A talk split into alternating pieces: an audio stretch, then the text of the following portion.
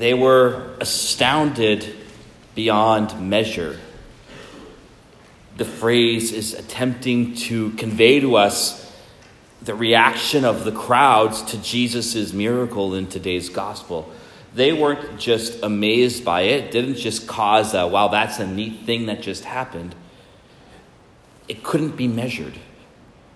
It was so awe inspiring, it was so life giving that the words almost they, they almost don't satisfy to express the reaction of the crowds to the greatness of this miracle in today's gospel. And what i want to focus on today is the closeness of god to us and to do that i want to show why this miracle really is amazing you know we when we hear these miracle stories you know when we've been coming to church for years they kind of go in one ear and out the other and we can lose the specialness of what's happened here, the uniqueness of the situation, the amazement of the miracles. We talked about this a few weeks ago when we were talking about the miracles of the loaves and fishes in John's Gospel in chapter 6 and how the crowds left everything because of what he did with the what I call the multi-location of the loaves. It was so amazing they had to leave everything this man did something that fed them in ways and they wanted more. And something similar happens really with all the miracle stories. And so it's always important to pause with them, pay attention to the words, see what's happening here. We hear that today that to Jesus is brought a man who was deaf and who had an impediment in his speech, or who was mute, in other words. He was mute, he couldn't speak, couldn't hear and they begged him to lay his hands on him, just to touch him, essentially, bring new life to this man. But Jesus doesn't actually quite fulfill what they want. We see first that he takes him aside in private, away from the crowd, probably just him and a few of his the friends who brought him to, maybe the disciples too.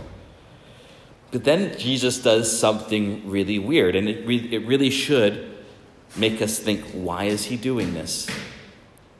He put his fingers in his ear, the man's ears, and then he and then he spat on his fingers and touched his tongue.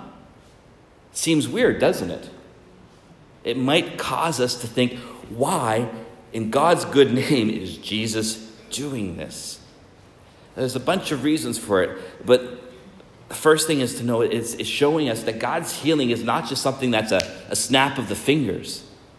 It's not, now Jesus can, and he does it a couple times. He says a word, and that's sufficient. But it's not the only place in the Gospels. There's a man who's blind, and Jesus puts, again, saliva on his fingers. He rubs his, the guy's eyes, and he sees a bit more. He rubs them again. He sees a bit more. And he rubs again, and he finally sees perfectly. It's something about the physicalness of the miracles that is so important. And the spitting is actually a really important thing. In, in, in Latin, uh, you know, we use, we, we're spitting saliva, right? And the root of that word is salve, salve, salvation. It's, it's something that heals, brings new life. what do we do if a kid gets a cut? You lick the thumb, you put it over the cut, right? because there is there is a bit of a healing part to to human saliva and we do that kind of naturally so really what jesus does isn't weird it's meant to be a sign that the, the, the, the saliva if you will the savior brings salve it brings healing it brings salvation it brings life then he looks up to heaven and he sighs I didn't really, I kind of went over that word last night, and as I said that word in the gospel, it really hit me. He sighed. Where else does Jesus sigh in the gospel? On the cross. He sighs and gives up his spirit. We see first, then, the connection. Jesus' miracles are always connected to the cross. The cross is the source of healing and of salvation. It's the root of it all. It's meant to point to them. And when we focus only on them and forget the cross, we're missing the point, which is why Jesus orders them to tell no one. Not because he doesn't want this good news to spread, but he doesn't want it to get misinterpreted. He's not just a healer of body, rather, he is the savior of the body and the soul. He's trying to bring new life to the whole of the person. And this is what he does for us too. It's I, I am always struck by this gospel, and the same with the one with the man who's blind, where he's rubbing his eyes, of that touching element of it all. Essentially, where's the wound? I want to touch it. Where's the pain? I want to actually and really bring life there. I want to bring healing there. We often forget, if you will, the physicalness of our faith. We forget the sacramentality of it all. How, yes, it's a spiritual thing, but it's also a physical thing. It's, we, we profess it at the creed. I believe in the resurrection of the body as well. It's not just to save the soul, it's to save the body as well. God wants to save everything. Everything. He wants to bring life to all. And this closeness, if you will, the, the touching element, and that closeness of Jesus in today's gospel, where he touches where the man suffers to bring him life, is precisely why he gives us the sacraments. It's the very reason behind them we, we struggle to understand the purpose of sacraments. And I know maybe not for this crowd, but especially for younger generations, the idea of sacrament that God could use physical things to communicate spiritual realities is so foreign to a young person's mind today. Don't want to address that problem, but there's, there's a lot that hinders us from seeing why God uses material things to communicate himself to us. But it's essential. He made us body and soul. And I know I've mentioned this before, but you know, we don't we don't communicate with each other by thoughts, right? We're not telepaths. It's not a direct knowledge. It never is. It's always communicated through something. You you know what's on my mind right now with regards to the gospel because I'm speaking words to you. I'm communicating what's in my mind through something physical. Sound waves, right? my voice boxes is creating sound waves for you to hear and communicate to you what I have going on in my mind. That's sacrament. Something physical commutes something, communicates something invisible and spiritual. And that they're not divided against each other, but they're quite actually united to each other. God made us this way. And if He made us this way, he's go- He knows He needs to communicate to us this way. He knows we need physical things to experience and to encounter Him and to be close to Him. It's our relationship with Jesus is not just a spiritual thing where I just experience Him in my soul, it's also something physical. He wants to touch the whole of ourselves body and soul. And it's for this reason he gives us the sacraments. With baptism, yes, he washes the body with water. And it's a sign of something that's really happening that he is washing the body and the soul in his cross and resurrection, uniting us to him in a new way. In confirmation, oil and the words the bishop or priest communicate be sealed with the Holy Spirit. It is God's closeness to us to communicate to us through these things that the Holy Spirit has been stirred and brought to life in us. We've spent six weeks talking about the Eucharist, so I don't really need to go too much into that, but that closeness of God that he feeds us with himself. In the sacrament of confession, we speak the words. You know, it's, it's interesting. They've done psychological studies on this, on the, on the, this, the psychological value of kind of unloading your burdens.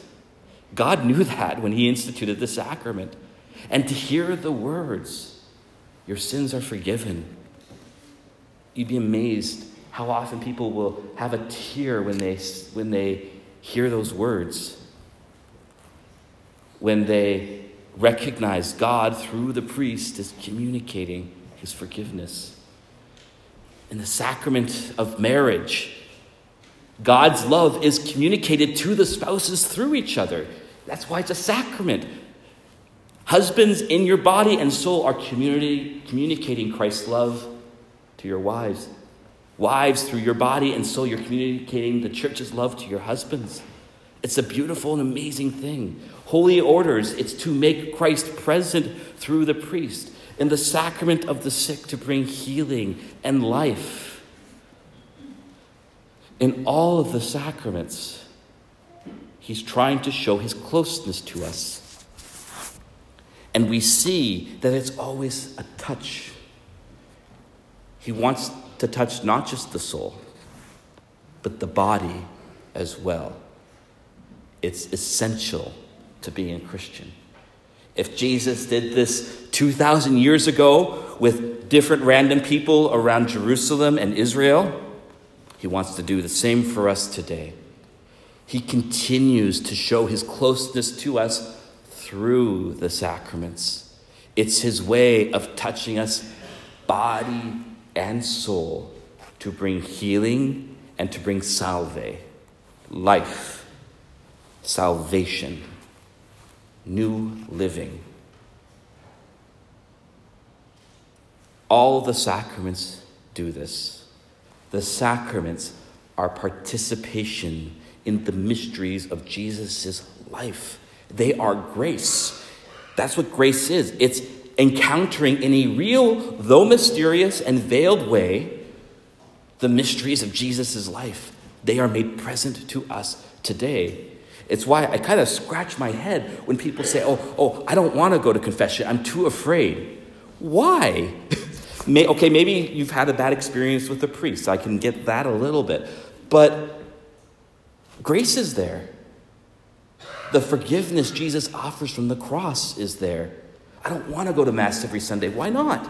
He's here, wanting to show his closeness to us. I don't want the priest to come until I'm absolutely at the end of my life to get the sacrament of the sick, because otherwise he's. I've heard this before, and I know I've mentioned it. If the priest comes at the when I'm sick, it brings death. You would be surprised how many people think this. No, I bring grace, I bring life, I bring Jesus' salvation through the healing of the sacrament. The sacrament of the sick is that place where he draws us close to him in our suffering, to the suffering of his cross, to share specially in his saving mission through the cross. The sacraments are all encounters with grace. They are encounters with life. Why would we not want them? They are the quickest means to growing in intimacy with Jesus. If we struggle with saying, Well, I don't, I have a hard time getting to know Jesus, I have a hard time finding him, going to confession, coming to Mass, going to adoration, these touching with the sacraments is the place to begin because it's the most immediate way we can encounter him kind of just a story to wrap this up, to kind of bring some of this to reality. I don't think I've mentioned this story here before, so um, this with regards to the sacrament of the sick. And if I did, you can tell me after Mass. no one told me yesterday, so I think I'm good. Uh, when I was at the cathedral, I, we had a man who had a heart attack and uh, got a bit better. He was released from hospital. And then he, had, he was supposed to go in for, I think it was quadruple bypass surgery. And so he wanted me to anoint him before he went in for his tests so they could map his heart and everything. So he comes to see me. I, I anoint him with the sacrament of the sick, and he goes his way, right? A few weeks later, I get a phone call from him. He says, I want to take you for lunch. Sure, great. Let's go for lunch. Let's have a chat. So we're chatting away, and then he, he kind of stops me and he says, I need to tell you something.